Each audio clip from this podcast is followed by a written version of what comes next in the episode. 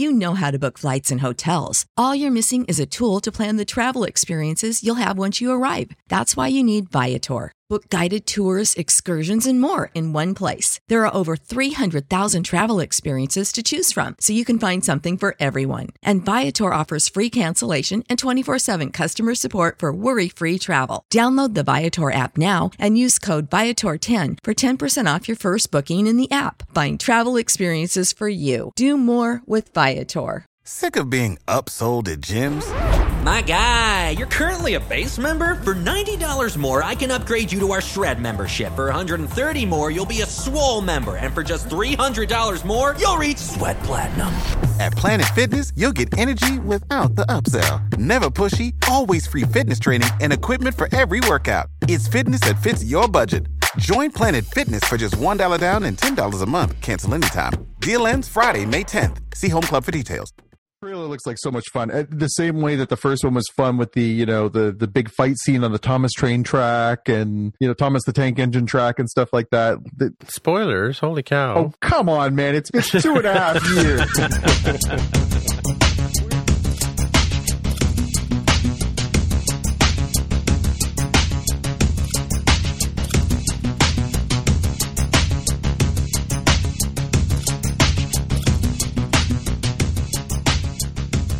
Welcome to Spotcast, episode 22. My name is Tim Mitchell, and I'm sitting in Toronto, Ontario, and I'm joined once again by Jaime Lopez Jr. in Seattle, Washington. How's it going? And we also have Jonathan Kuline over there in Mississauga. What, what? How's it going?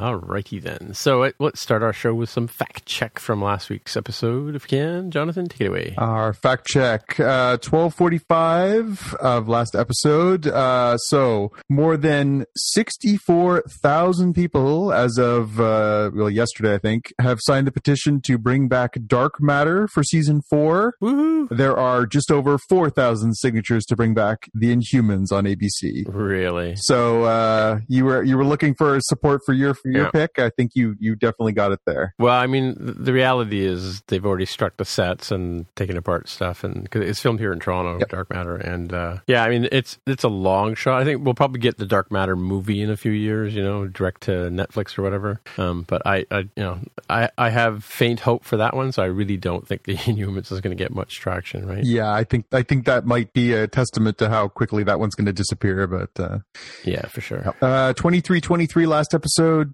Netflix broke the uh, 100 billion mark in market capitalization, as we discussed uh, earlier in January. Uh, and you guys were asking about Apple's market capitalization, currently at about 862 billion dollars. So clearly, Tim Cook is shaking in his boots with Netflix is coming up behind him, eh? Yeah, I don't, I don't think so. Not so much. I mean, Netflix at least joined the triple B club, I guess, if that's a if that's a thing they call it, and they're at least in the same order of magnitude as Apple. Although Apple is Oh, I suppose yeah. close to getting to the trillion dollar and going up in order of magnitude. Yep.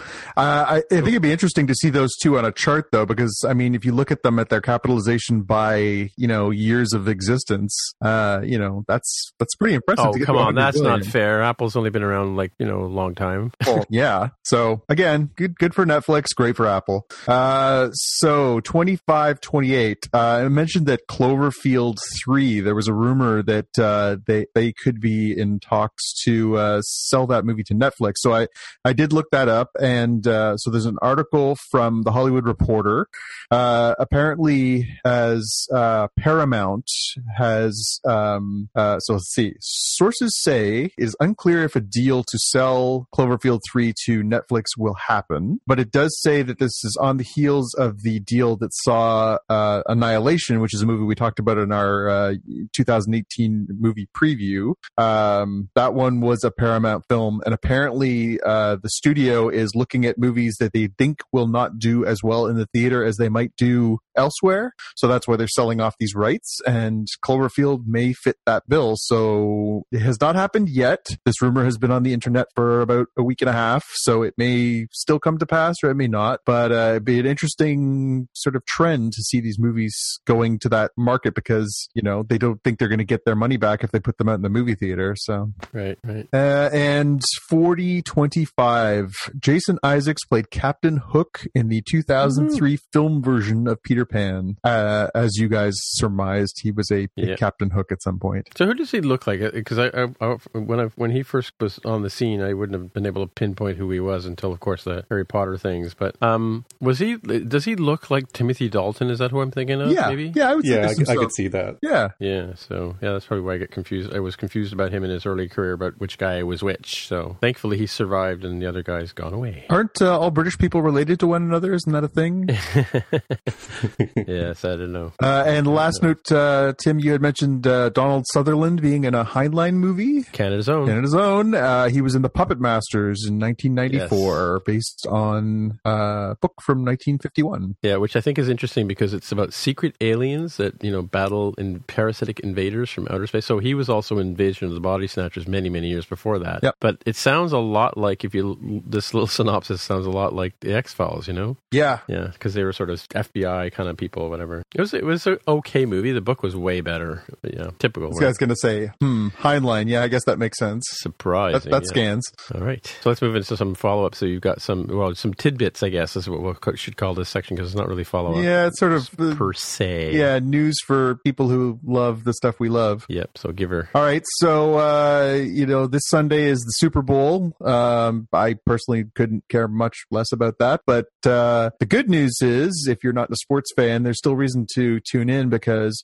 we're going to get some trailers uh, for some of our big blockbuster movies that we're No, looking we forward won't. to. Yes, Who are you kidding? we are. We're going to get some trailers. We don't get to see those in the broadcast in Canada. Well, all right. Well, that's a different problem. We'll, we'll get them a week later on Netflix. We get them online the next Yeah, day. we'll, we'll get them a week later on Netflix. Thank you very much. Uh, so uh, we've got confirmation that we're going to see a trailer for Jurassic World: Fallen Kingdom, or a commercial. I mean, it's, I guess it'd be a, commercial we'll call them because they're they're a little shorter. Uh, we're going to see one for the new Mission Impossible movie, uh, Fallout, which I couldn't care less about, but I know you guys are, are fans. Um, and there's a rumor that we might see our first trailer for Solo, a Star Wars story, uh, with a mere fo- uh, four months to go until its release. Uh, they still have not released any trailers, commercials, or otherwise. So it'll be interesting to see if that proves true. This uh, Hollywood Reporter was reporting this today that we're going to see uh, the trailer there. Um, we also might see trailers, might see trailers for new commercials for Black Panther, Avengers Infinity War, or Wrinkle in Time. Uh, and there's a possibility we might see uh, Deadpool 2. So again, football, we'll see, but sounds like we're going to get some some uh, some little tastes of what we're going to see in the blockbuster season this year. Right, right. Yeah, the solo one I think is particularly needed because the the fan base, if you know the interwebs or any indication, is really really nervous because usually by now we would have seen at least you know like a teaser trailer, and if you're going to wait until this point, the Super Bowl, just given its time frame, is a pretty good time frame if you're going to go all out and spend big bucks and get a ton of people excited about what you've got to show. Yeah, it, they really haven't done a good job of of uh,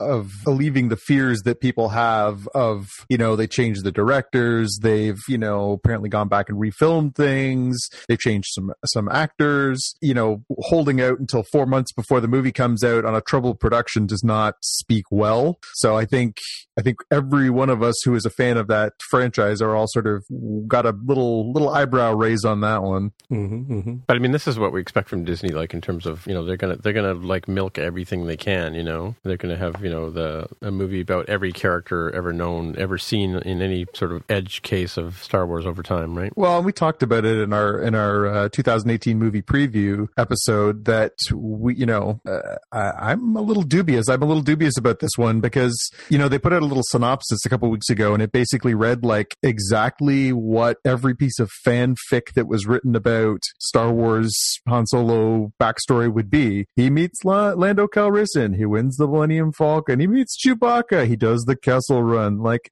I don't care. Care, yeah, yeah. So, I mean, again, I like Ron Howard. I like, you know, Han Solo. Maybe it'll be a great movie. But so far, they haven't told me anything I didn't already know or anything that I want to see brought to life. Yeah, it's like George Lucas with his checklist. They're standing there going, you know, in the, the uh, what's it, the Jedi one, uh, Revenge of the Jedi, Uh, Re- Revenge of the Sith. Revenge of the Sith, yeah. yeah, yeah. Where he was standing, you know, at the end of the, the last twenty minutes of the movie, he was just, you know, checking off things. Okay, this is done. Okay, the kids are born. Okay, she dies. Okay, you know. Yeah, yeah. uh, so let's see what else we got. Uh, good news for fans of the TV show Happy. Happy's been renewed Hmm. for season two. We're going to get the uh, season one finale this week, which is awesome. Right. Uh, the, That's today, right? uh, yeah, today. Yep. The um, I don't know if you're up to date, Tim, but uh, it's it's awesome. It's disgusting. It's so much fun. yeah. Uh, the last saw the last episode. the last couple episodes have been just way over the top, but awesome. Uh, I can't wait to see what the finale brings, and I'm I'm really excited they're bringing it back. Mhm. Uh, Game of Thrones. So some Game of Thrones news broke last week when we got news. Uh, there was a story that seemed to indicate that we were going to get uh, season eight, the final season of Game of Thrones, next April. There was an interview making its way around the interwebs uh, with Maisie Williams, who uh, Mhm. apparently said that it was going to be uh, coming out then. Uh, she has since ripped a huge hole in that story, said that is com- quote completely false. She said that was an old interview. She said that that is not in fact what she said, and so we continue to wait for confirmation as to when we're actually going to see the final season of Game of Sure. Thrones. Still waiting. Uh, Uh, Valiant uh, Comics, uh, publishers of popular titles, popular titles uh, such as uh, X-O Manowar and Ninjak, uh, has been sold. Uh, apparently, um, there's a company called DMG uh, that had already owned a it's DMG Entertainment. They had previously owned a large stake in the company. Now they bought it wholesale, and they intend to start making a series of uh, blockbuster motion pictures based on these uh, products properties that have been around. Uh, some of them now 25 years. It was in the 90s that Valiant uh, originally launched, or 89, I guess, originally launched. Uh, it was very popular in the 90s. So, like I said, X-O Manowar, Bloodshot, Harbinger, Shadow Man, Archer and Armstrong, Ninjak. Um, and this company, uh, DMG, uh, they were involved in movies uh, like movie Looper. So they have a little Oh, right. Okay. a little Yeah. background in that uh, world. So interesting. We might be getting a whole new comic book movie thing. I, I personally am interested because I want to see if they can start making better movies immediately with like these, no offense, Valiant fans, B level superheroes uh, compared to how bad the DC universe is flooded. I, I really like the idea that they could come up with a DC or a Valiant unified universe faster than DC could with like Superman, Batman, and Wonder Woman. So perhaps it's just my perverse sense of humor, but Yeah, I kind of. I mean, I've never heard of any of those characters. No offense to anybody, but you know, um, I kind of wonder, like, would how much traction would those characters have? You know, mhm. I guess it depends on trailers and things- things like that, right? Yeah, yeah, I, I think Jonathan's being rather generous, calling it like B level in terms of uh, not quality but recognition. If I take it that way, where I think it would be easier to have like a cinematic film, uh, uh, blockbuster sort of thing with like Robin as the main character, because you're only one step away from saying like, oh yeah, Batman psychic, oh yeah, yeah, Batman Robin, that's right, that's right. Whereas X-O Manowar, I remember reading some of those comics, and it would be kind of hard pressed to have somebody be like, oh yeah, like I'm gonna go see it because I'm a fan of the comic. So you're starting from kind of ground level, and, and if anything, it seems like if they could take the Deadpool template and, and not make a movie like that, but say, okay, we've got a character that you have to really, really, really be hardcore dedicated into uh, in order to get recognition. This isn't like uh, you know people who have limited contact with you know the outside world and the Amazonian River would know Superman and Batman and you know that sort of thing. You're starting with a we have to make a fundamentally good movie first, and also have it be you know with this branding. I Yeah. think is probably their approach. Yeah, but like Deadpool and, and Jessica Jones were sort of characters that I would never have heard of before. I may may have heard of Deadpool before, but you know, and they kind of took the world by storm when they came out, right? Yeah, yeah. So who knows? Who But knows? but the message there is make good products.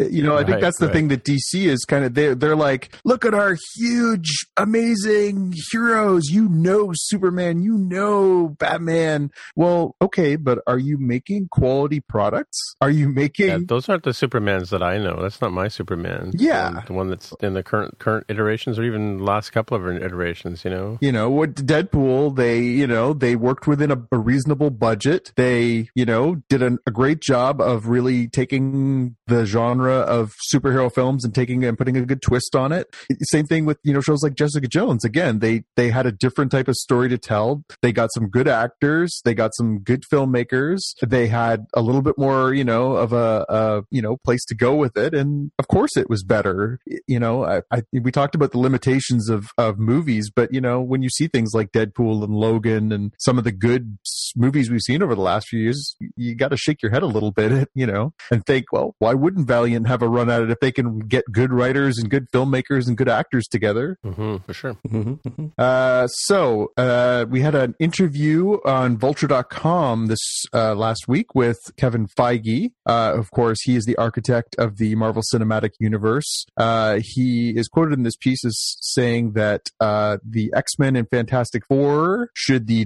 deal for Disney to acquire Fox go through, uh, Hmm. won't be in their sort of immediate plans to bring them into the Marvel U. Uh, he said the earliest. Like Marvel, you being Marvel University or Marvel? Mar- Marvel Universe, the the cinematic universe, so Oh, all the Iron Man, yeah, Avengers, all that stuff that we're familiar with. Uh, Yeah. He says that the earliest we would see something, if that comes to pass, would be around 2019, 2020. So we're easily, you know, a couple years away from that. And he said they haven't really made decisions because they're not thinking that far ahead. Personally, I don't believe that. I think they've completely thought about what they're going to do when they get these properties. you know. Yeah. So have they ever met in comic books, the, the X Men and the Avengers? Or? They they have historically and, and a few different times. Uh, famously, there was a series just from a few years ago that was X Men versus Avengers. It was a, a big crossover event uh, that was quite popular and, and, a, and a good seller at, the- at the comic book shops. So uh, I think there's a lot of interest in, in eventually bringing those together. Although it, it is a matter of where do we find the Avengers after this huge uh, event picture two part thing they've got coming up, and who are the X Men? Because we're going to get one more X Men film this year. Right. So when they do bring them together, it's not like you know it's Hugh Jackman and you know Robert Downey Jr. necessarily. We might not have any of those players in the mix two years from now. Mhm. So yeah, interesting. Yeah. Uh, some sad news. Uh, should, we do the, should we do the countdown though? pardon me. Five, Oh Lord. three. Never mind. Okay, go go ahead. So, some sad news this week, particularly for fans like Tim. Uh, The uh, voice actor from Thun- the Thunderbirds, Virgil Tracy, who played Virgil Tracy, uh, his name is Jeremy Wilkins. He has died. He was 87. Uh, he was uh, in a bunch of those. Um, sorry, what's the polite term for puppets? Mar- Marionation. Marionation. He was in a bunch of the Marionation picture uh, films, uh, television shows from that area. Filmed in Super Marionation. Yeah. Yes. Um, yes, Super Marionation. That's right. Um, he played one of the Tracy brothers in the original Thunderbirds TV series. He played the pilot of Sun- Thunderbird Two. You got it. Uh, and he also played Captain Ochre, o- Ochre, Ochre, uh, and Captain Black in Captain Scarlet and the Mysterions, uh, Right. and then had a bunch of other smaller roles. Uh, yeah, so one of those icons of that era of the, uh, of the Super Marionation. British television. Indeed, has has passed. So sad news. Mhm. Um, we got news this week that Superman is getting another TV prequel series with uh, sci-fi set to debut uh, Krypton coming up in March. Uh, we got news that on the DC uh, Comics forthcoming uh, app that they have been touting for a while, that we're going to see a new series called Metropolis. Uh, Metropolis is set to be a new Yeah. live action series uh, set pre Superman in Metropolis. So we're going to get Krypton and Metropolis. Uh, oh, it's going to be a weekly live action series. I thought Krypton was the name of the dog. No, that's Crypto. Crypto. That's. Crypto. Right. Uh, and so apparently it's going to focus on Lex Luthor and Lois Lane as the primary characters. Uh, Hmm. Again, I'm curious. I will perhaps keep an open mind, but I'm not sure how you sustain that. So this is going to be on their new digital service. Um, they have already confirmed they're going to bring back Young Justice, um, and there's a few other projects that are going to go on there that people are looking forward to. Uh, Titans, they're doing a live action Titans, Teen Titans, Titan series.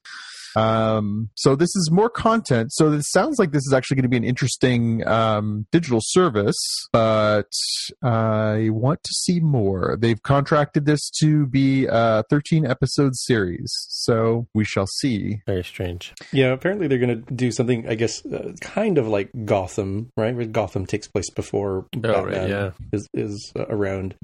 With from what I read on this article, the bent that Metropolis, because Superman is eventually going to be there, you know, timeline wise, can play a little bit more with the science fiction side of things that Gotham doesn't do. That you know it focuses more on like the criminal underground sort of thing. And and I guess that's what it'll be because at first when I heard oh Metropolis, is like what was it going to be like? Oh no, like there's you know the Oh, no, the raising subway's jammed again. and Yeah. traffic sucks, and all these like normal day to day job sort of things. Yeah, and this is where the concept starts to lose me. I think it's look, like there's Supergirl without strike, Supergirl yeah. in it. You know, like I I don't know. Uh, we got news this week that uh, Walking Dead co-creator Robert Kirkman is going to produce a new comic book film based on his uh, project Birthright. Uh, so they're going to make that into a feature film. Um, I have read Birthright; it is a good comic.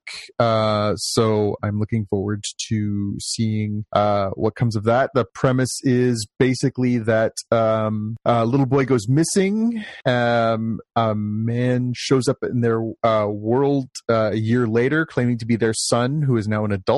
Uh, Hmm. And so, you know, they have to sort of piece together whether or not this person is telling the truth and where he's been and how he could have come become an adult. And so it's There's a TV show about that. Like, there's another show like that on right now. Um, came, it was, I think it's going into second season. Same sort of idea. The kid disappears for a while, and yeah, you know, was, was now it that- Flight of the Navigator like that too, or something like yeah, that? the, I seem to recall seeing a commercial for something similar in concept to that. So uh, yeah. Yeah, yeah, yeah. Yeah, again, I think uh, you know he's proven he can make good stuff, and he's got some cash behind him, and he's got some good ideas. So well, we shall see. Sure. Is he connected to the Falling Waters one that they're replaying these days? I Falling Skies, Falling Waters. falling skies. I, I I don't know. I don't. I, They say they're brought to you by the people who brought you The Walking Dead. ooh, I, don't it says in the commercial. I do not know. I will. But that I could will- be anybody. That could be the guy who sweeps the floor at the sets of The Walking Dead. Yeah, yeah. I will look into that one for next week's fact check. There you go. Uh, and uh, we also got news this week that the greatest American hero is getting a reboot. Really? Yes. Hmm. Uh, for those of you too young to remember, and that may include co-hosts of this show, uh, Greatest American Hero was a 1980s television program uh, starring uh, Bill Katt, William Katt, uh, who played uh, uh, a teacher who discovers a super suit and puts it on, and when he does, he becomes this very unlikely hero who has to learn how to control his new abilities. Uh, it was probably most famous for a very catchy opening tune, which Tim will now sing for us. I don't remember it. Come on, man! I've to. I've blanked that one from my memory. It was such a horrible show. Oh, believe it or not, I'm walking on air. Come on! Oh, that one? No, no, I don't. know. Oh yeah, uh, I know the song, but yeah. yeah. Ran on ABC from 1981 to 1983. Uh, it was uh, again, it had this very famous song that was actually a radio hit as well. Uh, apparently, it's coming back. Uh, brought to life by uh, the executive producer of Fresh Off the Boat, uh, Nan- Nachka Khan, uh, and is going to be starring a female lead this time, um, named Mira. I don't think that they've announced who that's going to be played by, uh, but uh, yeah, it'll be interesting to see if they can make a go of that. Again, it- is an idea that I think can be rebooted. Um, you know, anybody could be a hero. Here's, you know, you discover the suit and off you go. Um, although I think we've seen more than our fair share of the, you know, ingenue hero. Magic How do I yeah. do discover my powers? What do I do with them? Kind of thing. So it'll be interesting to see how they pull that off. But, uh, but female, Sure. female led, female produced. Uh, I don't think there's anything wrong with that. We could use more of that on television. So off we go. Yeah, and of course, you know the famous story is Bill Katt or William Katt was one of the people who auditioned for Luke Skywalker Yep. back in the day. Yep, yep. And he's gone on to have lots of roles. I mean, he's been a, a very Yeah. uh, successful character actor for a long, long time. hmm So this was one of those shows that is just on the borderline for me um, because I'm pretty I'm pretty close on age uh, to being sort of just out of it. So what I remember about this is very very little, but I think it must have been part of the same programming um, time uh, block where it was like you know the reruns of the 1960s Batman with Adam West, and then the Lynda Carter Wonder Woman, Oh, and then this yeah. show. And this show, from what I remember, didn't capture me as a as a young lad, which makes me guess that the superhero part probably doesn't show up as often as it does in the other shows. So it's kind of like where I remember big chunks of um, like Knight Rider or Airwolf. And guess what? I don't remember any of the adult parts that were probably boring to a young kid. It was like, oh, it's the car, or oh, it's the helicopter parts. Yeah. Yeah, I vaguely remember he he had some sort of mentor, another teacher or something that he used to go and consult with. It was, it was Bob professor. Culp. It was Robert Culp. Oh, okay, yeah, Yeah, yeah, yeah, yeah. No, that was uh, again. I remember from when I was a young kid. Again, anything with a guy at a cape and a super suit, I was on board for as a kid. So I watched it uh, when I was just a little kid. Uh, you know, with the rabbit ears and the staticky television coming from the United States. But uh, it was uh, it was enjoyable. Again, it was one of the s- first ones I remember where it sort of poked fun at the superhero genre. Um, you know, Batman. You could make an argument was campy, and the 1966 Batman series was, was campy, and there was a little bit of camp to the Wonder Woman. But even at that point, comic book characters, you know, they weren't into that ni- 19 late 80s grim and gritty yet, but they kind of took themselves. You know, Superman Yeah. was an earnest production, uh, so that was one of the first ones where they were sort of poking fun at the tropes of superherodom. So Yeah, and the Six Million Dollar Man and the Bionic Woman, those had sort of those are starting to end. They're sort of I think Six Million Dollar Man was over. This is probably around the time I was heading off to university, so I was out, out in, enjoying the nightlife. you know yeah, I mean, so it's my it's your X Files. That was my my reason for not watching X Files. I guess, yeah, yeah. I think I had a better reason though. Yeah, probably. And Tim, All right. you got some news for us too? Oh, just I just wanted to ask you guys about this. I don't know if you'd heard this, but I saw a couple of tweets go by, and I and um, rumors about Microsoft buying EA. Have you heard about that one? Uh, Electronic Arts. I've seen it floating around a little bit, and everybody's kind of wondering how this would work because Electronic Arts EA is well known for having a multi-platform strategy. So they'll Right, make a yeah. big blockbuster, um, or, or they'll have their like yearly sports series like Madden for football or uh, FIFA for the other football, and uh, you know they, they just make tons of money from selling all there. So it, people were wondering like, well, what what would be the play here? Would it be to turn those into exclusives for Xbox and and PC? Uh, Or, or just make money. Hello. I mean, maybe, but you, you'd have to wonder, like, does it end up being uh, less money in the calculus, or do you gain more because you draw more uh, fans there? And, and I have no idea. It'd be interesting to see when this fully comes out, but it certainly seems a little bit more possible considering that um, I think the quarterly results came out. Uh, I can't remember how exactly how EA did, but one indication was that they're um, they were disappointed in the sales for Star Wars Battlefront 2, which we, we've mentioned on the show before regarding the, the loot box controversy, and that was where they sold like six or seven million copies of that, I think, and they they thought it was going to be more like eight or nine, is I think the, the Right. idea, and then of course the the funding or not the funding, the revenue loss from uh, shutting off the loot boxes after the controversy. So if there's an opportunity for it to happen, it might be a good time if investors are getting nervous, and then here's the the golden crusted arms of Microsoft coming to save the day. M-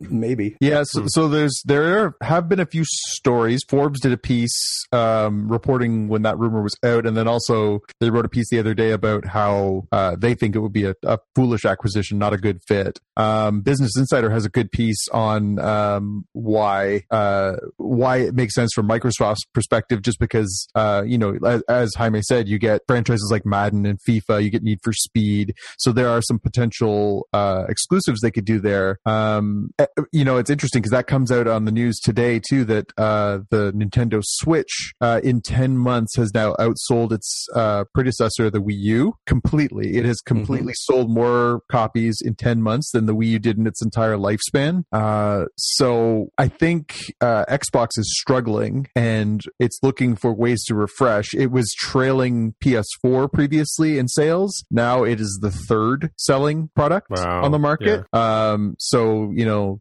we're now seeing some changing on the on the, the the playing field of of the powers here. So maybe they're just looking for something that will shake it up. The other rumor is that they may be looking at Valve uh, as a purchase possibility. Um, a Valve behind uh, Steam, which is a hugely, massively important online gaming portal for uh, for PC gamers. Yeah, and geographically convenient because Microsoft is headquartered in Redmond, Washington, and Valve is in Bellevue, which is on the same road. It's Bel-Red Road that connects the two. It's Yeah. the most convenient one. So Yeah. I don't know if that tips the scales for them, but I'm sure it's at least a consideration in terms of the, the amount of trust you can get because you can, you can go have beer or coffee with folks um, behind the scenes and see what's going on. So, so my question for you guys, you guys are both way more sort of in this tech, you know, space than I am. What's more likely to happen? Microsoft buying EA or Valve or Apple buying Netflix?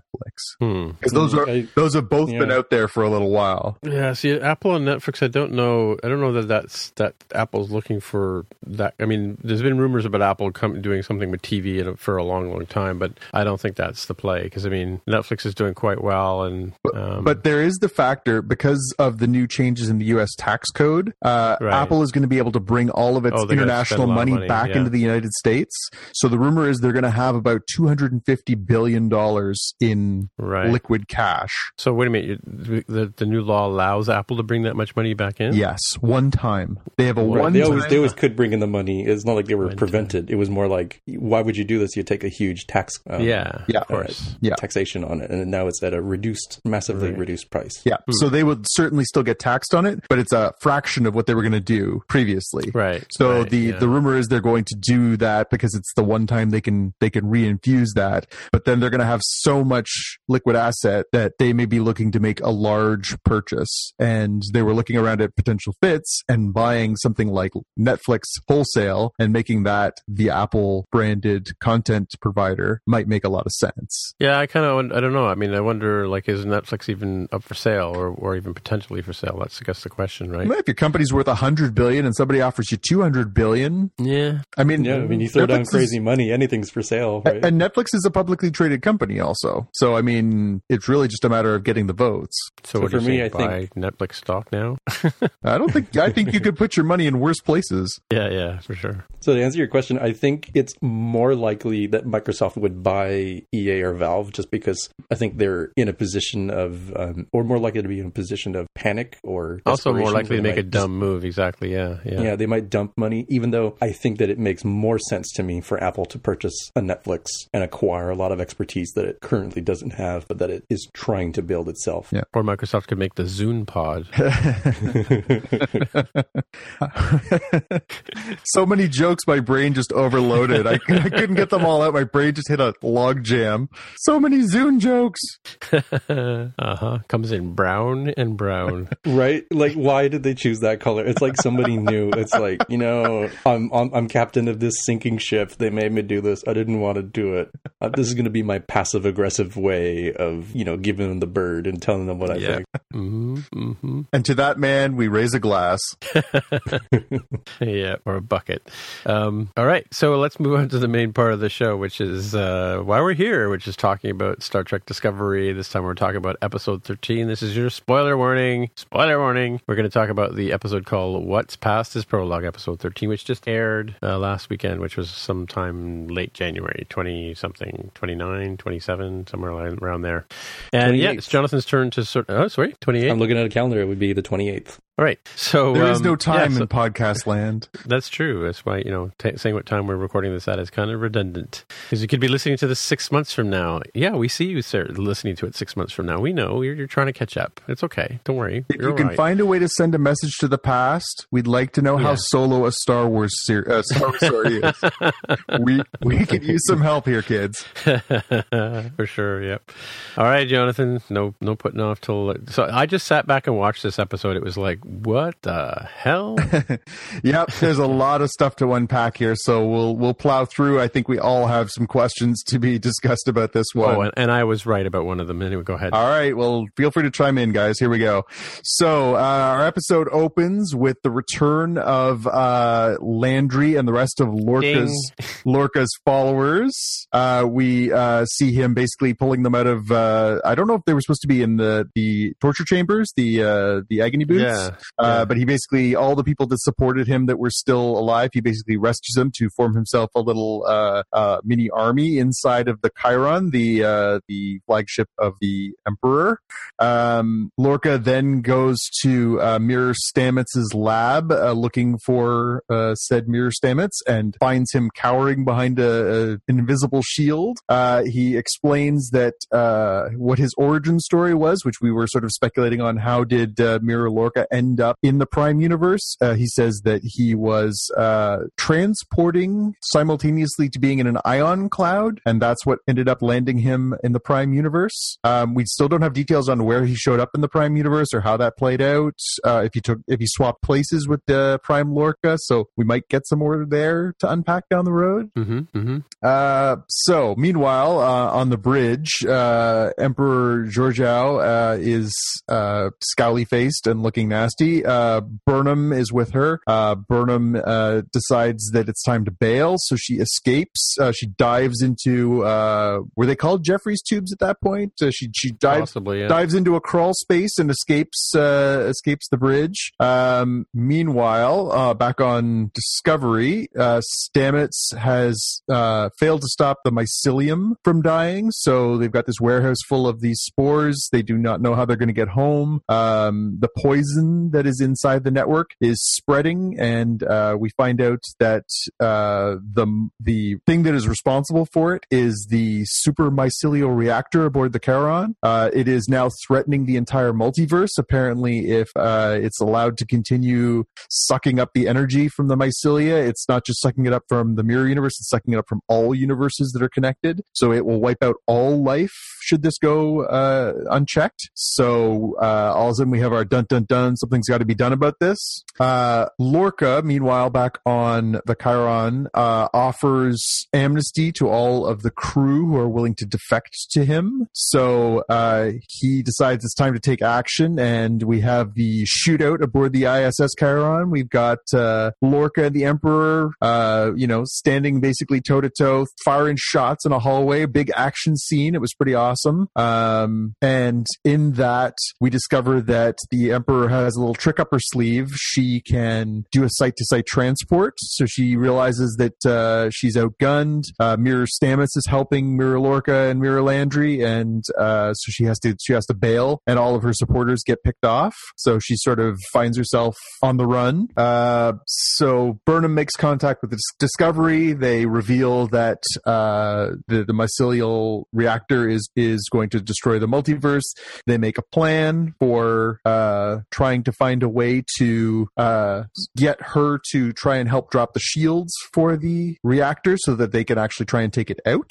Um, so let's see, what was this right? Stamets confirms that uh, Lorca messed with their uh, jump. So as we Yeah, suspected, good Stamets. yeah, so our uh, Prime Stamets confirms that Lorca actually uh, messed with their jump. So Burnham, come when she contacts the Discovery, reveals, uh, shows, tells them that Lorca is from the, the Mirror Universe. Stamets says, "Of course, that makes perfect sense. I knew that I didn't screw it up. This was clearly put into play. So this is was something that we had theorized about before. Um, that Lorca was in fact actually trying to The get them there. Yeah, yeah. mhm. Uh, Mirror Stamets does not last much longer.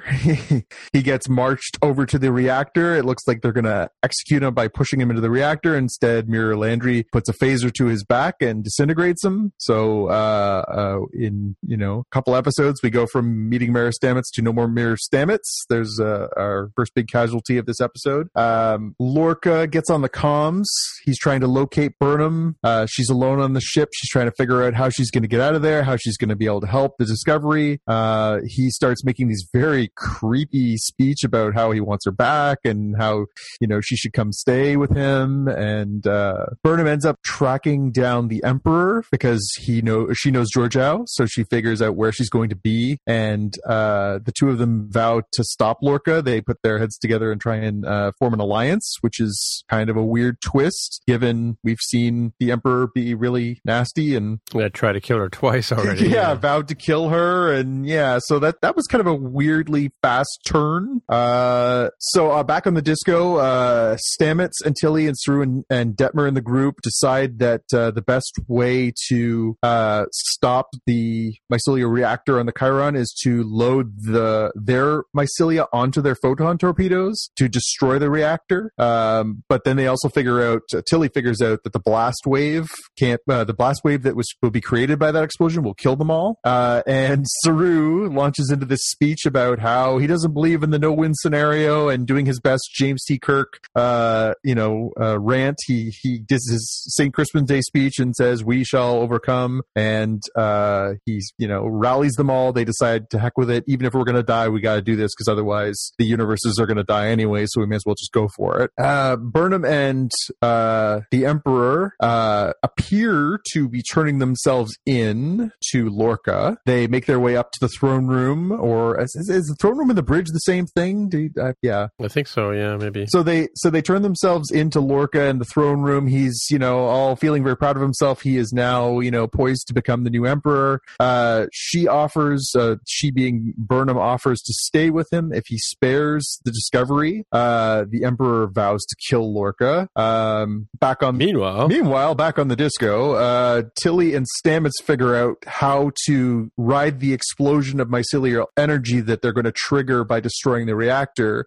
to kick their spore drive into gear and try and ride that wave back to their own universe. Uh, and this is our first indication that this is all coming to a head really fast. Uh, Discovery gets the signal from Burnham, drops out of warp. Uh, Burnham gives through the signal, and they target instead of the reactor, they target the throne room. And this sets off a huge fight scene where we see Burnham and Landry going toe to toe. You know, uh, throwing down. We get the Emperor versus Lorca. There are people shooting at them while they're simultaneously fighting. It's actually a really, really fun, fast moving scene. Uh, Michelle Yeoh as Emperor Georgiou is just supremely badass. Uh, at one point, somebody throws a knife at her and she kicks it out of the air. It's just awesome. Um, so we see these people all going toe to toe. Uh, At one point, Lorca stabs Landry, probably by accident. Uh, Lorca actually beats Georgiou and uh, is poised to win. Then Lorca and Burnham square off, and the two of them are going at it. Uh, Burnham actually wins that fight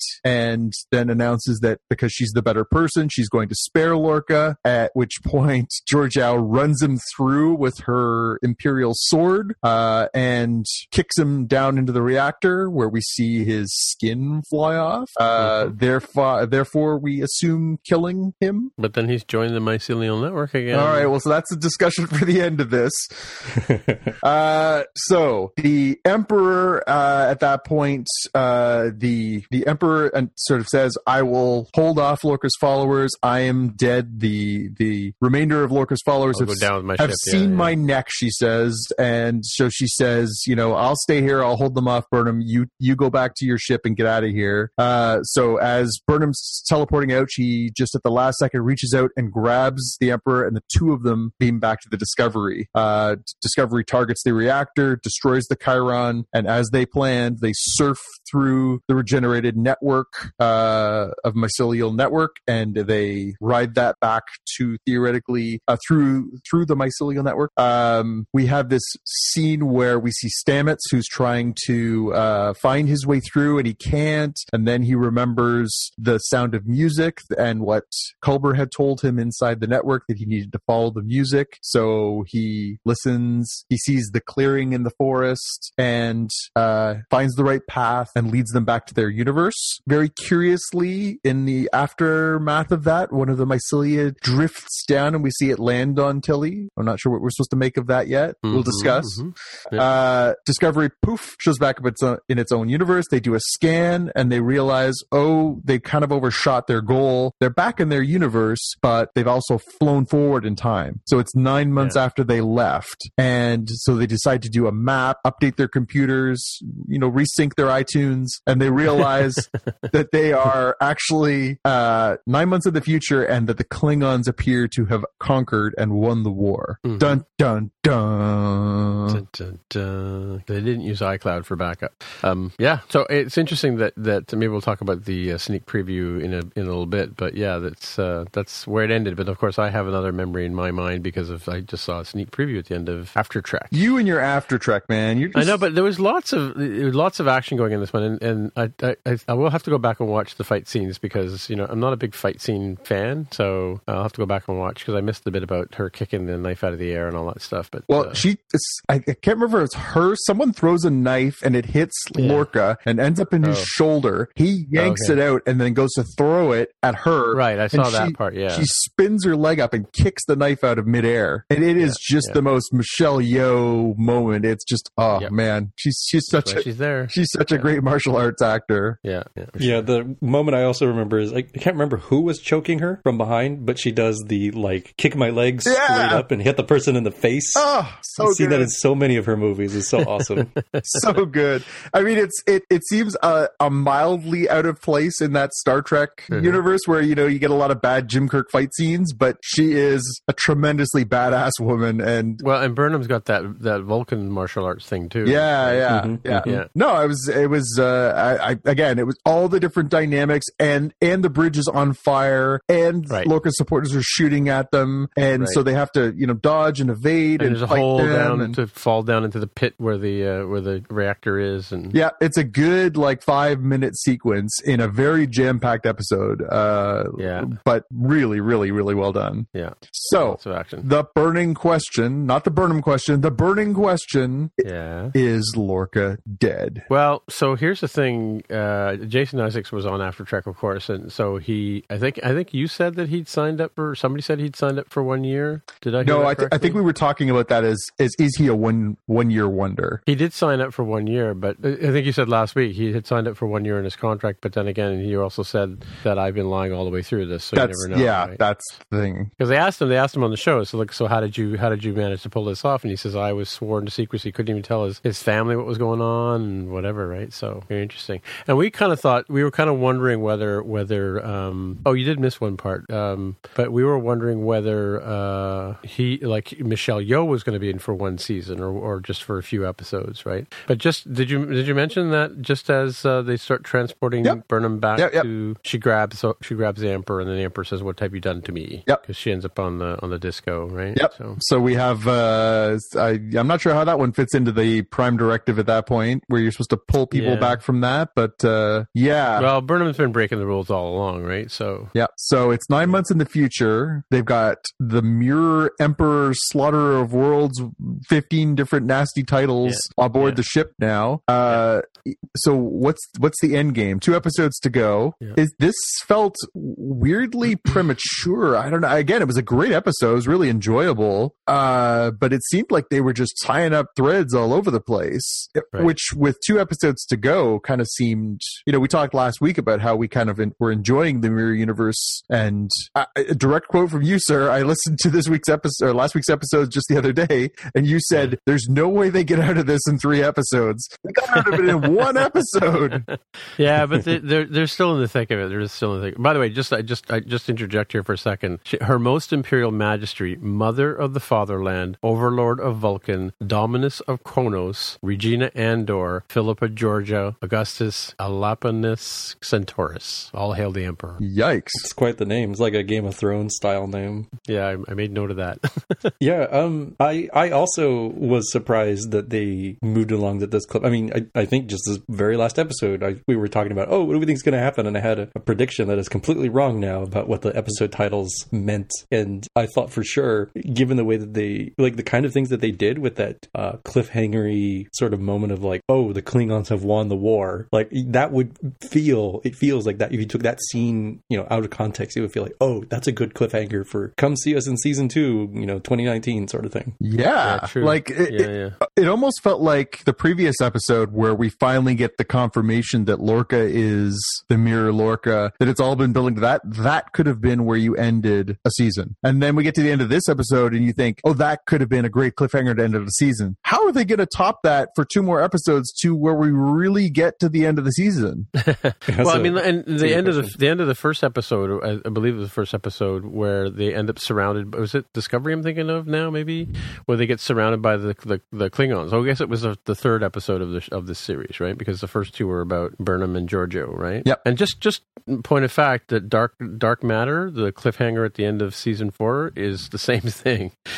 They're surrounded by all the bad guys. Yeah.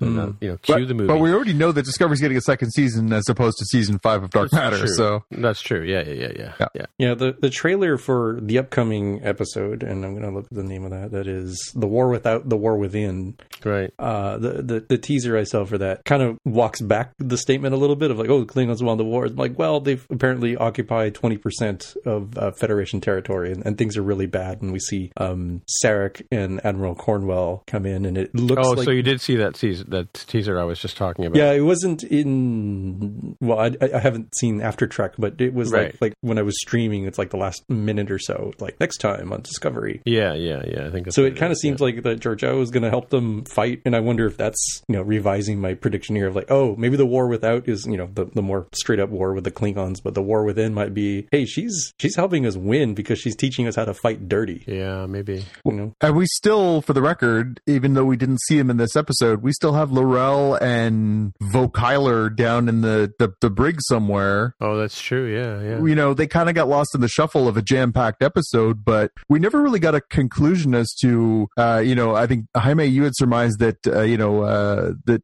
Voq was dead and Tyler was now the personality in the body, and we're, we were yeah. we're sort of left to speculate what's going on there. I wonder if they're going to play a role in this last little stretch in fight, trying, you know, trying to find a solution to the Klingon occupation. Yeah, interesting. uh, Yeah. Just just before you get into that, uh, just I don't know if you've noticed that the t- the titles at the end of the show they mentioned Mary Chifio or Chefio as a guest appearance on on at the end of that episode, Hmm. the one before, and this one I think. Um, oh, they mentioned Rekha Sharma as a guest appearance on this one. Yeah. So yeah, she didn't last long on this one again, right? Yeah, again, welcome back. Oh, you're gone again. Again, it's I, I do like uh, you know the way they have woven some of those in. We talked a few weeks ago about how they brought back the helmsman from That's right.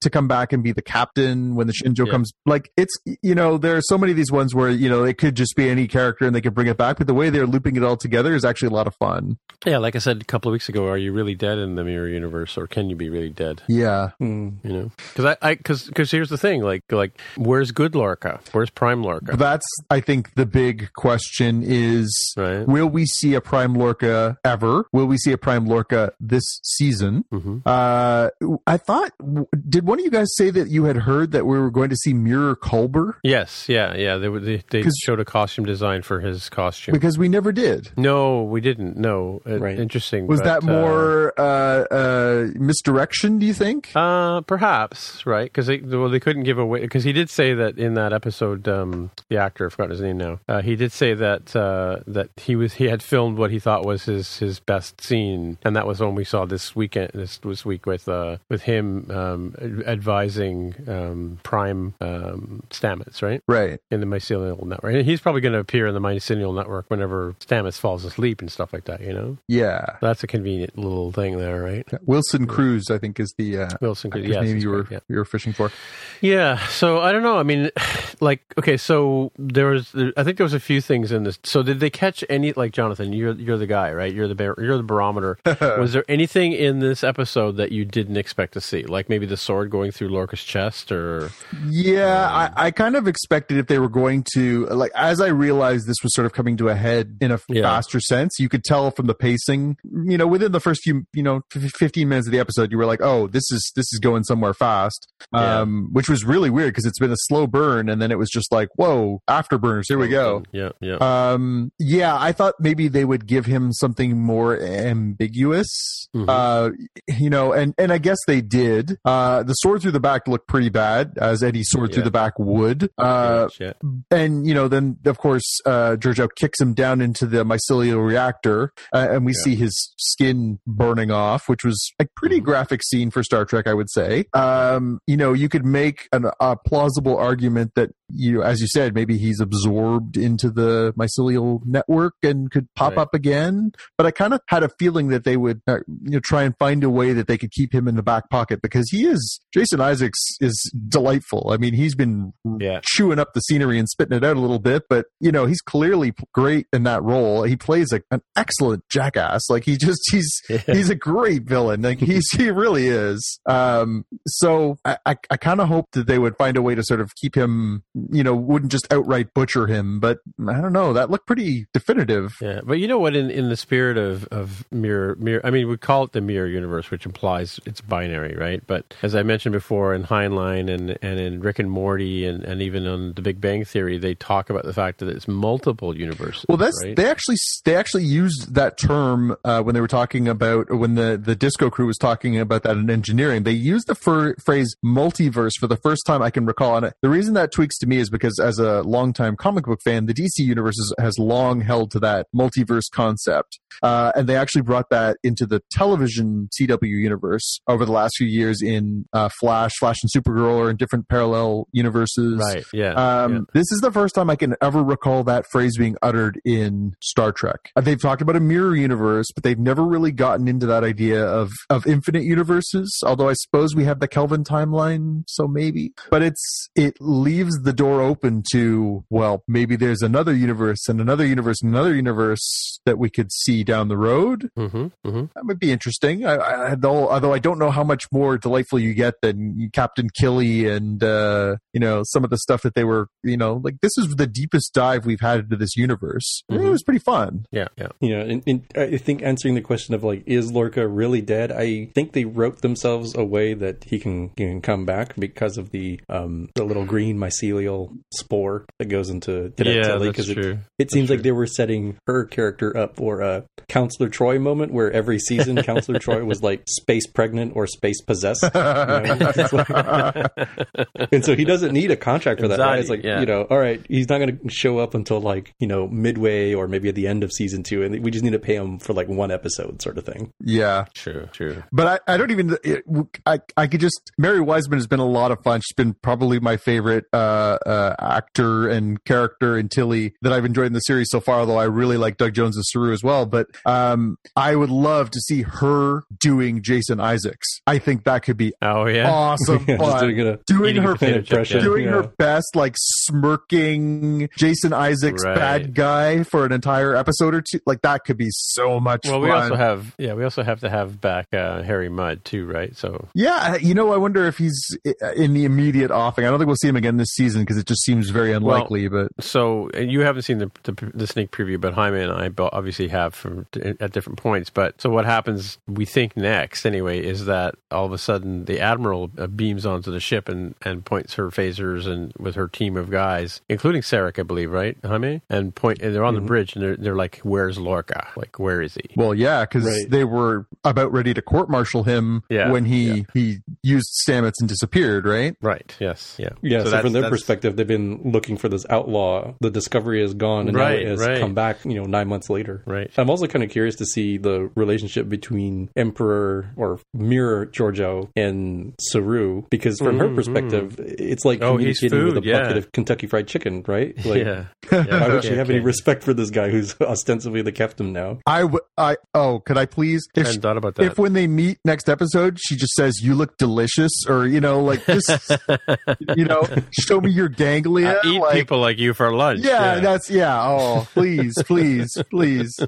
yeah. Yeah. That's funny. I hadn't thought about that. Yeah, I mean that's the part that we haven't really gotten into is as uh, we didn't get that sharing. Uh, Burnham doesn't reveal sort of what the fate of uh, Mirror Saru and Kelpiens in general has been. Right, She's yeah. she's kept that one to herself because she she knows that Saru, who for the record is now Captain Saru, Yeah. Yeah. he is full on the captain of that ship, so that'll be interesting too. Um, I think it'll be really interesting to see, uh, you know, how how that plays out. Yeah. Indeed. Well, there's going to be. I mean, yeah. I, it's, I mean, what the role of um, Georgiou is going to be like? She like, she has that sort of um, Terran uh, universe attitude towards war, right? That's that's you know win at all costs kind of thing, which the Federation isn't really prepared for. And if they're if they're fighting against the Klingons, they're going to need some some uh, some weaponry. And then then of course we've got Lorca and Tyler in the basement there, you know, in the brig, who can come and advise on fighting against the Klingons too. I suppose, right? Yeah, I guess it remains to be seen who came out of that little brain salad surgery that uh, that L'Rell Yeah. did, as to where that leaves them as far as their allegiances. If she realizes that, uh, as Jaime surmised, that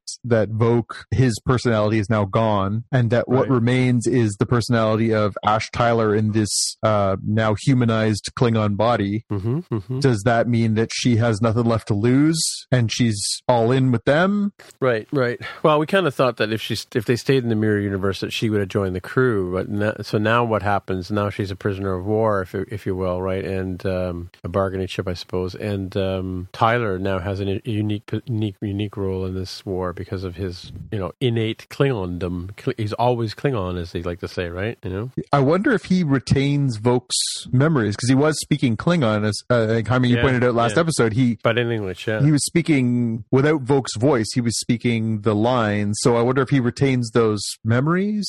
I don't know. Yeah, it's it's really unclear, and I'll probably have to rewatch a lot of these episodes to see what they were doing because it, it happens really fast uh, in that episode, and it's un- it was really unclear to me as to what they were doing with their mental scooping thing. Yeah, Yeah, interesting. Yeah. two episodes. So will you go to back and watch them all again, or at some point? I think I might do that during the um, like the quieter part of the year. You know, when we go into the summer break sort of thing, When we won't have as much. bingey, I don't yeah. just binge through, um, you know, episodes at a time. Where I think was we talked about last episode, now that you know what was hap- you know what they were intending, can you go back and see how they were hinting towards certain? Yeah, things? memento style, right? Yeah. Yeah, yeah.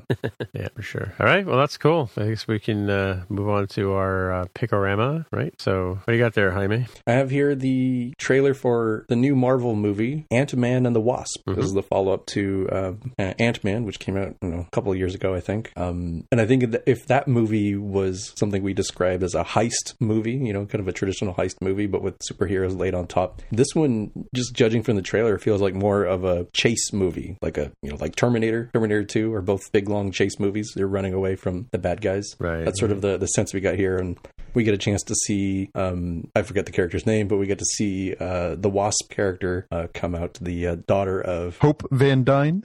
So is that the actress's name? Oh, uh, Evangeline Lilly is the actress. Hope Van Dyne is is the Wasp character. Oh, really? Yeah. So she's Pym's daughter. Okay, got it. Um, and it, it looks it looks good and fun. If you liked Ant Man, I think you'll enjoy this one as well. Yeah, it looks. Uh, it, the trailer looks like so much fun. Uh, The same way that the first one was fun with the you know the the big fight scene on the Thomas train track and you know Thomas the Tank Engine track and stuff like that. The- Spoilers. Holy cow. oh come on, man! It's been two and a half years. we're we're there. We're it's on Netflix. Go Just on you go. uh, yeah, no, I mean in the same way that it was just it was it was heisty and fun and just had a tongue in cheek kind of tone to it. I think this one looks like it's got that same kind of you know how many silly things can we shrink and grow and play with that dynamic. It, it, it does. It looks like a lot of fun. It looks like a great summer enjoy movie, especially when we uh Black Panther looks amazing, amazing, but it looks intense. Like it doesn't look like it's a, a hoot and holler and it's not Thor Ragnarok. It's not Guardians of the Galaxy. It looks intense. Right, more dramatic for sure. And uh, I think the tone of Avengers, uh, you know, looks like the new Avengers movie is going to be an intense one too, Infinity War, uh, because you know the trailer looks really serious. Thanos is there, Infinity Gauntlet, uh, you know, probably casualties. So I think by the time we get to Ant Man and the Wasp, we're all going to be like, can we can we not cry every time we watch this universe, or or you know, grip the edges of our seats? Uh, it, I think it'll be a good palate cleanser. Yeah, there's a, a scene from the trailer where Paul Rudd, uh, Ant Man's character, and uh, Hank Pym, the Michael Douglas, are talking. He's like, "What? You gave her suit wings and shooty thingies? Like, uh, oh, I guess you didn't have that for my suit, huh?" He's like, "No, I did." Yeah. yeah. No, again, it, the, the first one, Paul Rudd's a great comedic actor, and he was actually pretty good as a leading man in an action flick. Um, so, you know, they're playing to, to both those strengths, and they are seem to be having a good time. So, yeah, I think it's going to be a winner. I, I'm looking forward to it. Right, right. Hmm. What else we got there? Uh, I got a couple things. Well, two, one, two, three. I'll I'll do three things, but I'll keep them short. Um, so there was a story uh from IO9 uh this week that uh there is a uh plan in place uh on Indiegogo to fund a documentary based on the life of the first African American in space, guy named Guy Bluford. Uh, very little known story about how uh this person was the you know the groundbreaking in that uh, yeah he was first African American in space. And Mhm. uh, he published uh, or he didn't publish he wrote a memoir but it has not been published. His story is little known. Uh, so there is this now this campaign on Indiegogo to try and uh,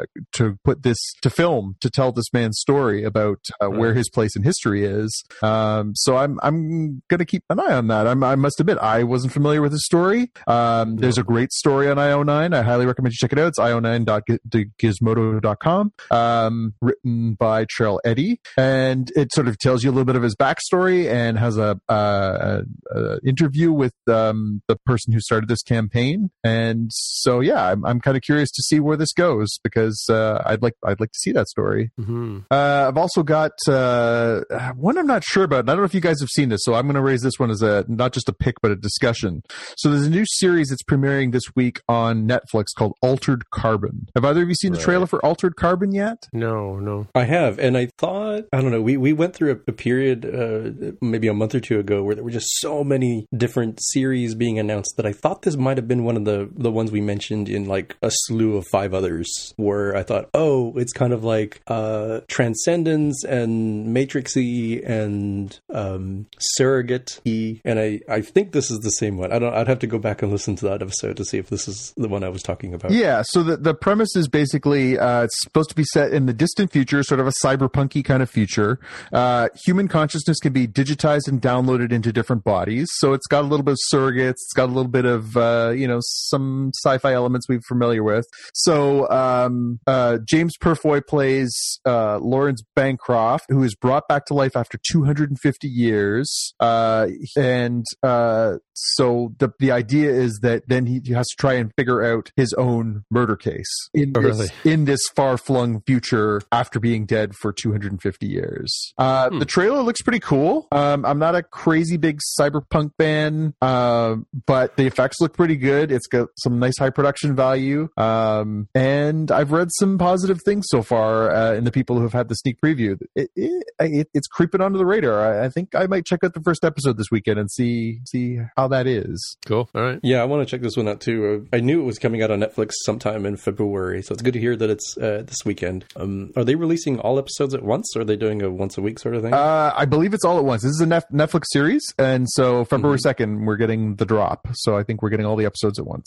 okay, cool. Yeah. And my last little one is I'm just going to keep ringing this bell till I get you guys on board. But The Good Place season two, season finale is uh, Thursday. So by the time this episode is up, the second season will be over. Uh, it is still brilliant. It is funny. It is smart. It is still my favorite show on television. Uh, it is smart sci fi. It is funny sci fi. Uh, it is accessible for every type of audience. Uh, the actors are amazing. The writing is amazing. Uh, I, I can't wait to see how they wrap up this second 14 episode season. Uh, you guys have to watch it. Uh, you, you just have to. It's so good. It's so much fun.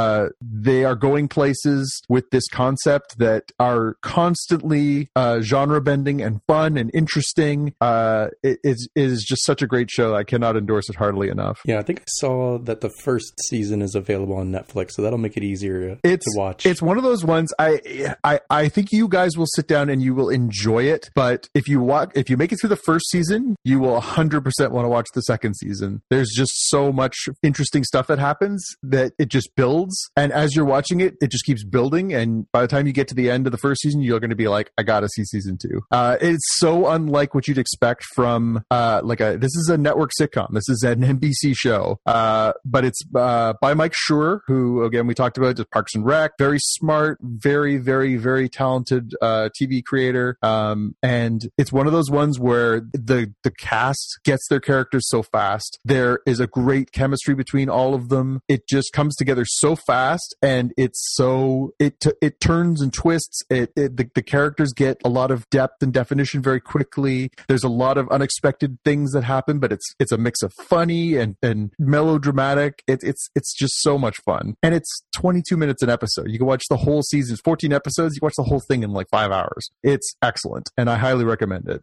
Yeah, I've seen I've seen at least one episode of it, if not two or one and a half, maybe. I guess. Yeah, the, the first episode is as a sort of a two-parter. It's sort of meant to be sort of seen. It, when it premiered, it was a, an hour long, so they've split it into two episodes for Netflix.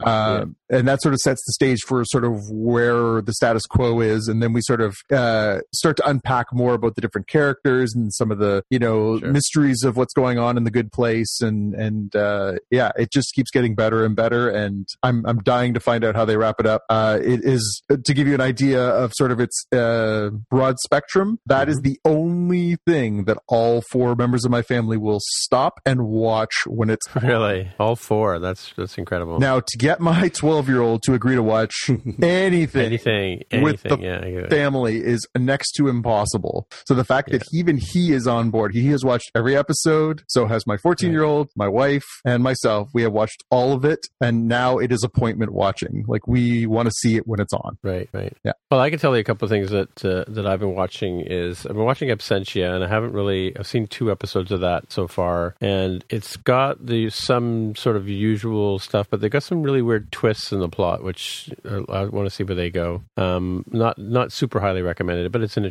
interesting show. But I I, I have to say the X Files has redeemed itself. The latest episode that just aired, uh, last week is one airing right now, but the one that aired last week was was just was fun. It was um, a send up on the old uh, Twilight Zone episodes, and and uh, it's it's twisty all the way through the whole show, and uh, ends up being classic uh, X File, you know, type of uh, romp romp comedy through the X Files, if you if you will, right? So pretty good. Cool. So, uh, like the first episode of the season, as I said before, was just abysmal, like horrible. Yeah, you seem And pretty then the se- despondent after that first oh, episode. it was like I, I was like, what were they thinking, right? And then the second one, the second episode was was pretty good. It was you know typical kind of um, uh, farce that they they the kind of Mulder Mulder Scully farce that they go through. And then this last one was just sort of uh, was was funny. I don't want to give anything much away, but I'll tell you, it starts with an old black and white Twilight Zone type episode, um, and it goes on from there, right? So Have either of you guys had a chance to check out Counterpart, the new Starz No. series? no, No, I haven't. So I uh, I just got back. I actually spent the last few days uh, in Kitchener Waterloo, which is uh, for those who might be listening from afar, uh, is sort of uh, Canada's tech hub. Uh, I was up Mhm. doing a, a tech seminar for the last few days, and it was awesome. Uh, but what that meant was uh, driving through the tundra, as Canada is. uh, so I was in my car, and I've been listening to podcasts for hours and hours at a time. Uh, so J.K. Simmons was on the latest episode of the Bill Simmons podcast, no relation, and uh, he was. I love J.K. Simmons. He's one of my very favorite character actors um, and, and a legit star. He's in this new series uh, called Counterpart, which is I'm going to flag that one as sci-fi. So the the premise is essentially that um, it is set in a sort of uh, future place. Um, it's sort of a thriller. So the idea is that um, this character Howard Silk is sort of a you know uh, everyman bureaucrat working somewhere in uh, Eastern Europe. He's an American. Um, he discovers that there's a secret inside the agency, and it turns out that there is a uh, parallel dimension. And through that, Howard ends up through this uh, pilot episode meeting his counterpart, who is the opposite of him and is, you know, the much more aggressive. So we have J.K. Simmons playing off J.K. Simmons Right. in this sort of Does he have a sci-fi mirror universe kind of kind of Yeah. way. Uh, say, does it? yeah, so I, I have not had a chance to check it out. Um, the first episode was directed by Morten Tyldum. Uh, Morten Tyldum, uh, director of um, Imitation Game, which came out the uh, the uh, movie Benedict Cumberbatch movie from a couple of years ago. Was nominated for an Oscar. He was nominated. Morten Tyldum was nominated for an Oscar for Best Director. Um, so they put some big money into this. Uh, it got a immediate two season order at Starz. It was shopped around. It was uh, Netflix was interested, HBO, all the usual people were interested. Amazon, uh, but apparently Starz were the ones who stepped up and said, "We like the idea so much, and J.K. Simmons being attached so much, we'll give you Mhm. 20 episodes order." So Nice. it's in it and uh, after listening to this interview and him talk about it and why he got involved and what it what it's about i'm I, i'm really kind of curious Hmm. so We need to pick a new Yeah, show. We got two more weeks of Star Trek. We need to pick a show we can all Yeah, get on board. yeah. You know? Yeah, yeah, yeah. Yeah, I, I, Come on, Rick and Morty. Come on, Rick I'm and trying to remember here. I I think I've seen commercials for this now that you described it, where uh, he's the guy who plays J. Jonah Jameson Yes. and Yeah. the Farmers Yes. Insurance commercial guy. You got it. Yeah. You got it. And Okay. Most Yeah, yeah, notably yeah. for winning an Bum, bum, Oscar bum. a couple years ago for Whiplash. Right, yeah. Yeah. right. hmm Minor detail there. Yep. Yeah, yeah. I mean, again, this is. I mean, his most famous role, I think, and even in spite of winning an Oscar a couple of years, his famous, most famous role is still playing uh, Oz. Right? He was the main villain in HBO's series, prison series Oz, which is, uh, as they pointed out in this great, uh, it's a great interview on the Bill Simmons podcast. I recommend you like it if uh, listen to it if you like J.K. Simmons.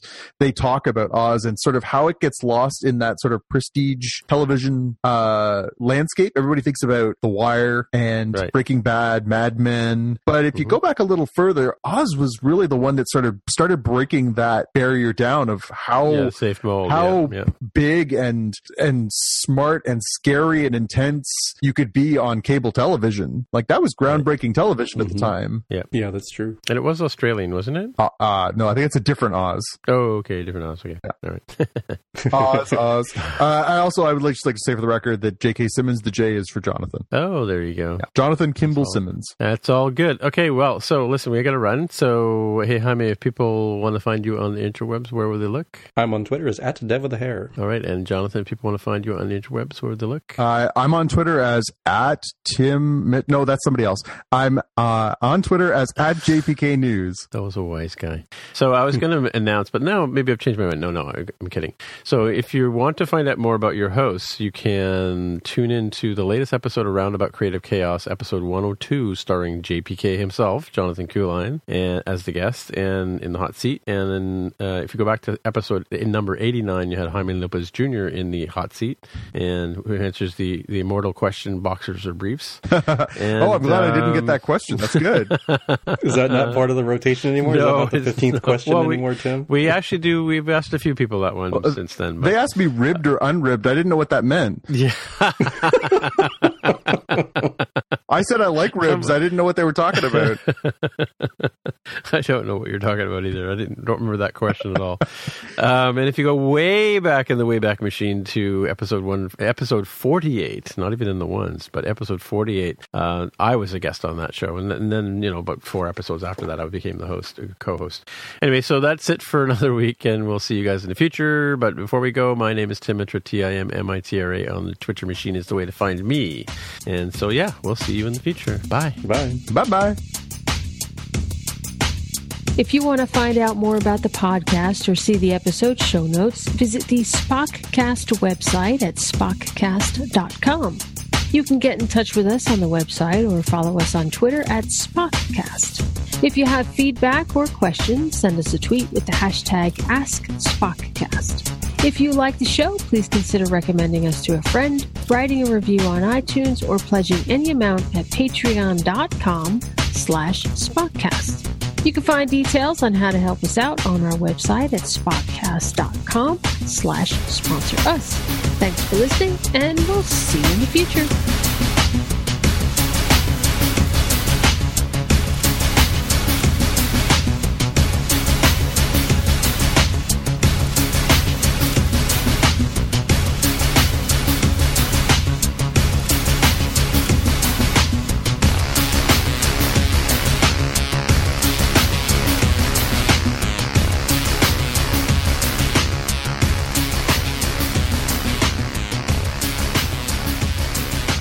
So, Jaime, I talked Carol about this um, contentious Oscar for costume design. For costume design, yes. Because as I, I explained it after after on the More Than Just Code show, I explained to um, Jaime that Carol is in fact a costume maker and milliner and stuff, right? So I asked her to, to, to, you know, I said, hey, can you can you make a comment on? on I just I wanted her to listen to Jaime's uh, piece that he said on there, and I had another friend who's also a costume maker, and I asked her to listen, but neither one of them, I guess they don't listen to podcasts. So anyway, I go upstairs, and just before the taping here, and Carol's been sitting there for half an hour doing research on how to answer this question. so that should give you an idea of how much work goes into costume design. So she points out that okay, the, the nominees are Phantom Thread, which is basically clothing from the 1950s. The Shape of Water is from the early 60s, so during the Cold War. Darkest Hour is World War II, as you mentioned last week. Victoria and Abdul is from 1887. Beauty and the Beast is using 18th century Fra- French costume, mm-hmm. and Wonder Woman is from the 1920s, 1918 specifically, right? So all of those are period pieces. Yep. In in which case, and she said that of the um, like the work that goes into costume design often takes twice as long as any other thing in movies, except for making the sets, right? And if she pointed out that even in, in the movie Star Wars, when they were filming in the desert, there was in Tunisia, there was a, a sandstorm which blew away all the tents and blew away all the costumes. So all that work had to be done again, right? So a lot of times with these people, and and the way they build these costumes, I know this for a fact, is because I've lived with it for years.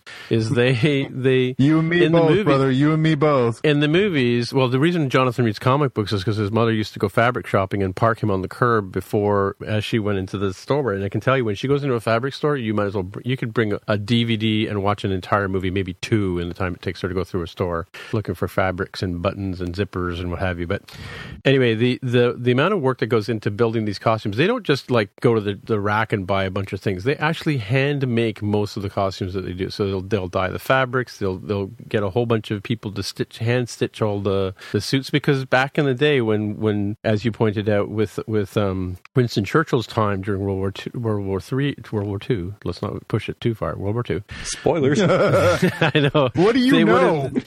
they would have they would have like they would have made them. They used would have used traditional process to make those costumes. You know, and um, it's you know it's it's kind of it's kind of funny because I went to I went to the Star Wars exhibit in your hometown of Seattle back in like 2011, I guess. Um, yeah, it was 2011, and and looking at the costumes, I took pictures of the costumes for Carol specifically because like there's one thing where one of the snowtroopers costumes was there, and you know I always look at people going to. And I think I've talked about this on the show before and, and on more than just code, but when I go when I go to like comic cons and things like that, uh, I've been to Fan Expo here in Toronto. I've never really been to anything bigger than that, but all of the costumes kind of look homemade. But then again, all the costumes that they used in Star Wars were homemade too. Like they just went to the hardware store and bought a whole bunch of white, you know, workman gloves and shoved them on these guys, and that was what the storm the snowtroopers had on their hands, right? Or they'd have hockey gloves for mm-hmm. in a lot of sci-fi movies, you know, that kind of stuff, right? So all those, um, uh, what's his name, Sean Connery sci-fi movies, you know, wearing, wearing hockey equipment as, as space gear. Uh, by the way, just just I, I don't know if anybody here is a fan of The Walking Dead, but I, I laugh every time I see uh, the armor that they wear in The Walking Dead. Yeah, you know, because it's it's basically road hockey gear, which has absolutely no protection whatsoever, and yet these people are running around with this stuff on as if it's protecting them somehow, right? So those of us right. Canadians who play hockey see right through that. But anyway, my point is that it takes a ton, a ton of time and a ton of effort and a lot of research to, to put together the the costumes. So the people who do win the, you know, Trisha Biggar's bigger is it Trisha Bigger? What's her name again, Jonathan? Uh, is that a bigger or biggers? Let me biggers, yeah, one of those two. Or you know, those people they put a lot of effort into these things, right? So hands. Yeah. So I, I, wasn't trying to. So uh, I wasn't trying to uh, downplay the the effort that goes into it, and I, I really sure. apologize that it, it came across because obviously there's a lot of work that goes into it. I, I, think my contention was more like, let me give you an example, right? So sure. uh, in 1997, Titanic won Best Picture, right? right? Yeah. So if I made a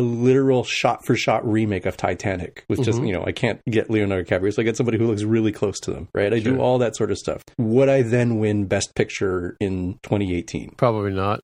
right? We, we, we yeah. like, what, what, was the point of this? Like, this is exactly the same movie. It's like, well, yeah, but yeah, like, yeah. it took a lot of effort, dude. Like, obviously, it took Jim, uh, James Cameron and company a whole lot of effort. It would take me yep. a lot of effort to do that too. Yeah, like that was my contention. Her... That like a lot of the other ones are like, oh, just, well, you know, like this is a good composer, but like that stuff is derivative from even their own material. Right? Well, it's and, funny because I did ask her. I said, why wouldn't Blade Runner be nominated? Because Blade Runner, they had you know they had all the sort of fan, futuristic clothing, like you know, like um, Kay's Kay, who's the main character. His um, his long coat has a big collar that he wears around his face to protect him from the nasty atmosphere and stuff like that. Like, you know, yeah, very anime inspired that jacket. Yeah, so I mean, there's in my opinion that had, there was a lot of costume work that went into that. Okay, but That, Harrison uh, Ford wore a, wore a frickin' T-shirt for the entire third act of that film. Yeah, but you know, yeah, and, and he's like in that commercial where where like the guy the guy shows up for a date with a wrinkly T-shirt on. Yeah. but but I mean, He's got yeah. bacon neck. yeah but you know the the uh so the the i mean like again like why wouldn't why wouldn't that or or, or you look at something like fifth element that, that had a lot of work into it but but those things weren't nominated at the time carol says most of the time they go for period piece kind of like that's the kind of way that the oscars just goes they have this sort of they have this myopic view of what costume work is you know like you can dress you know 5000 extras as you know elizabethan in elizabethan costume ta-da you just won the academy award right sort of thing right right. So it's more more more traditionalist sort of thing, right? Where like yeah, it's kind of like they're Lord they're of the Rings will mud. get it for like holy smokes, every one of these orcs has a completely different sword, sort of thing. Yeah, yeah, yeah, yeah. But it's something again, like something like like something like um, fantasy and sci-fi. They'll get nominated for special effects or whatever, but they won't get cinematography or, or notwithstanding this year because I think Blade Runner got that right or is in voted for that one. But but they won't get they won't like you know go into the costumes or whatever, right? So May I run down the list of best uh, costume winners for the last few years for you? if you have Give to, us like five. Okay. five is good because it gives us a trend for the last half decade. So last okay, year ahead. was Fantastic Beasts and Where to Find Them, which was a 1920s uh, Yeah. 20s period piece, right? hmm hmm The year before was Mad Max Fury Road. Okay, so let's well. give them a little props for that one. All right. The Grand Budapest Hotel the year previous, that was also Yeah, a period piece. The Great Gatsby, also a period piece. Anna Karenina, Yeah. also a period piece. The Artist, also a period piece.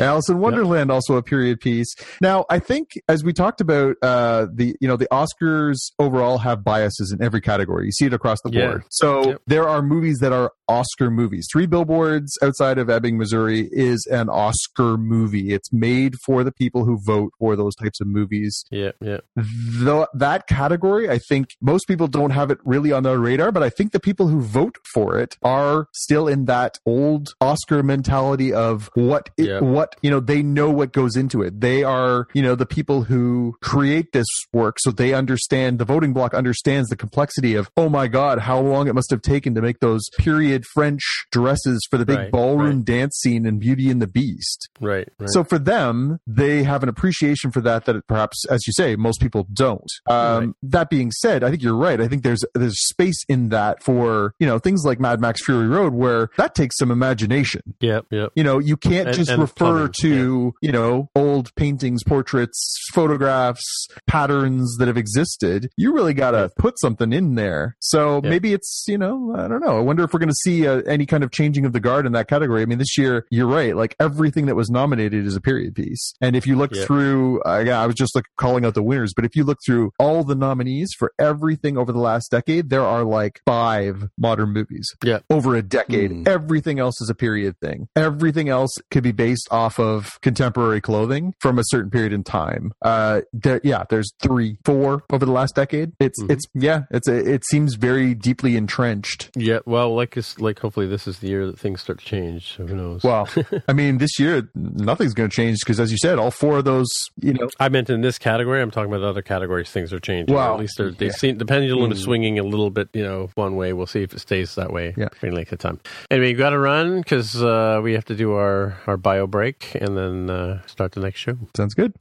All right, talk to you next time. Talk to you next time. Yep. Take care, guys. Bye. Yep. Bye. Bye.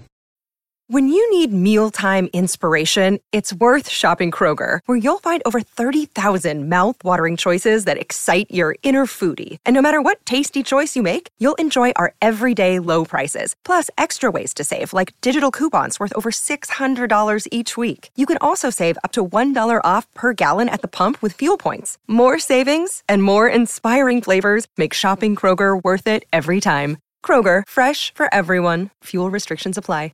You know how to book flights and hotels. All you're missing is a tool to plan the travel experiences you'll have once you arrive. That's why you need Viator. Book guided tours, excursions, and more in one place. There are over 300,000 travel experiences to choose from, so you can find something for everyone. And Viator offers free cancellation and 24 7 customer support for worry free travel. Download the Viator app now and use code Viator10 for 10% off your first booking in the app. Find travel experiences for you. Do more with Viator.